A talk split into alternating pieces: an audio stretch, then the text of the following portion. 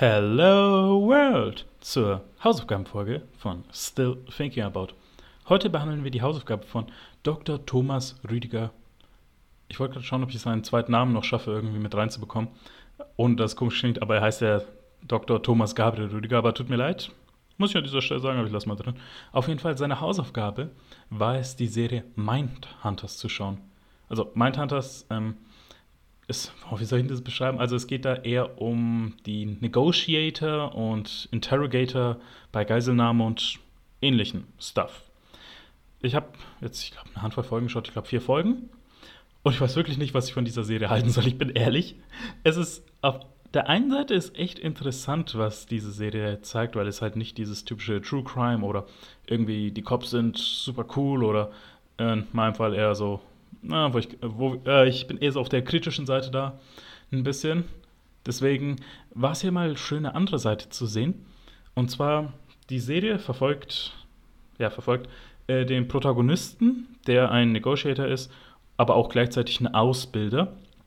Und dann zeigt er eben seinen SchülerInnen und auch, wenn es mal drauf ankommt, gleich am Anfang sogar ein Fall, wie er eben mit solchen Geiselnahmen umgeht oder Tätermotiven umgeht. Was interessant ist, dass sie halt auch sowas aus verschiedenen Blickwinkeln sehen. Eben, dass Motive auch Bedürfnisse sind. Sowas fand ich zum Beispiel einen echt coolen Satz.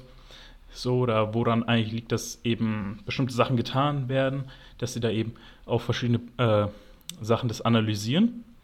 Und es hat mich wirklich fasziniert. Der Rest der Serie ist irgendwie sehr weird. Das kann ich anders nicht sagen. Also, ich weiß zum einen nicht, in welcher Zeit es spielt es wirkt alles so ziemlich modern, dann gibt es aber irgendwie noch so Aussagen und Kleidungsstile und andere Sachen, wo ich mir denke, okay, es könnte so in den 70ern, 80ern sein. Vor allem dann sagt auch der Pro Protagonist, er will Charles Manson treffen. Und er ist ja 2017 verstorben, wie ich dann vorhin sogar extra noch nachgeschaut habe. Deswegen denke ich mir, okay, kann nicht eine aktuelle Serie sein. Oder im aktuellen Zeit, in der aktuellen Zeit spielen. Aber es ist auch dann so eine Sache, die ich sagen muss. Und zwar, da gab es eine Szene, die war ganz cool. Also schöne Dramaturgie, wurde viel gesagt, viel Professionelles. Schnitt, random Sexszene. So, ich habe damit null gerechnet. Irgendwie aus dem Nichts kommt eine Sexszene und die Frau sagt irgendwie, steck mir die Finger rein, ich blase dir ein. Und ich dachte mir, wo kommt das her? Und ich musste anfangen zu lachen. das ist auch da die Sache, ähm, wie, die, wie diese Serie mit Sex umgeht. Da muss ich kurz eine Sache erzählen, wo ich dachte, what the fuck ist hier gerade los? Und zwar, äh, der Protagonist geht dann in, in den Knast und spricht dann mit einem äh, Mörder, Frauenmörder und Vergewaltiger. Am Anfang dachte ich, das ist Charles Manson, allerdings der Typ sah aus, ähm, der Typ sah aus wie so ein Vorstadt-Dulli-Vater, der halt ziemlich fett war. Das kann ich anders nicht sagen. Äh, so als ob man irgendwie, keine Ahnung, hm, ein bisschen als ob man den Vater aus Full House, ein Schnurrbart und 30 Kilo auf den Bauch gepackt hat. So ungefähr sieht er aus. Und ich dachte mir, okay, der ist nicht Charles Manson. Und dann spricht er mit dem Typen und dann aus dem Nichts fängt der, äh, fängt der Interrogator, also der Protagonist, mit dem Gefangenen an, über Analverkehr und Oralsex zu reden. Der meinte dann irgendwie, ah, da, ja, das, Arsch, so der, das Arschloch zieht dich ja irgendwie rein, während du beim Mund zum Hals nur auf Widerstand triffst, weil es Muskel sind. Dann will er es ihm irgendwie zeigen, indem er ihn so ein bisschen wirkt. Und ich dachte mir so, diese Szene ist so perplex, weil das ist einfach wie diese ganze Szene mit Sex umgeht, äh, diese ganze Szene mit Sex umgeht. Es ist irgendwie nicht aufregend, ist nicht schön inszeniert. Ist ein bisschen realistisch an manchen Szenen, dazu komme ich gleich. Aber trotzdem, ich fand es so witzig im ganzen Kontext.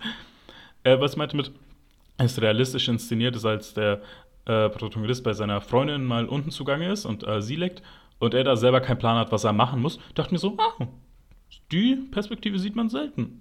Also jetzt nicht im Sinne von, dass er mal unten ist, sondern äh, dass der halt einfach nicht weiß, was er macht. Und ich dachte mir so, ah, das, das ist mal was Neues. Das, das Realistische ist auch ganz schön. Aber zum Rest der Serie, ähm, ja, ich finde es auf jeden Fall interessant, dadurch, dass eben dieser andere Winkel mal gezeigt wird.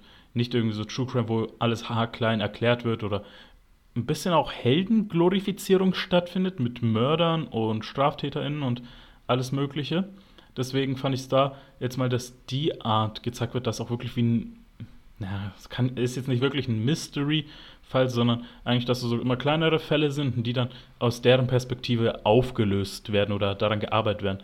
Das fand ich interessant und ich mochte es, aber mh, mm, so im Ganzen, die Serie hat mich jetzt nicht so gepackt. Deeper Aspekte, ja, aber das Ganze, vor allem halt, wie die mit Sex umgeht, denke ich mir, okay, irgendein Producer hat wohl gedacht, wir müssen unbedingt auch mit Sex einbauen, damit es wohl für manche Leute attraktiv wird. Und ich finde, das wirft die gesamte Stimmung der Serie um. Sorry, muss ich jetzt einfach so sagen. Auf jeden Fall, das war's zu Mindhunter. Das war's zu Mindhunters, der Hausaufgabe von Dr. Thomas Gabriel Rüdiger. Endlich habe ich einen ganzen Namen ausgesprochen, ausgesprochen und mich daran erinnert. Das war Still Thinking About und ich bin Adriano. Goodbye and good night.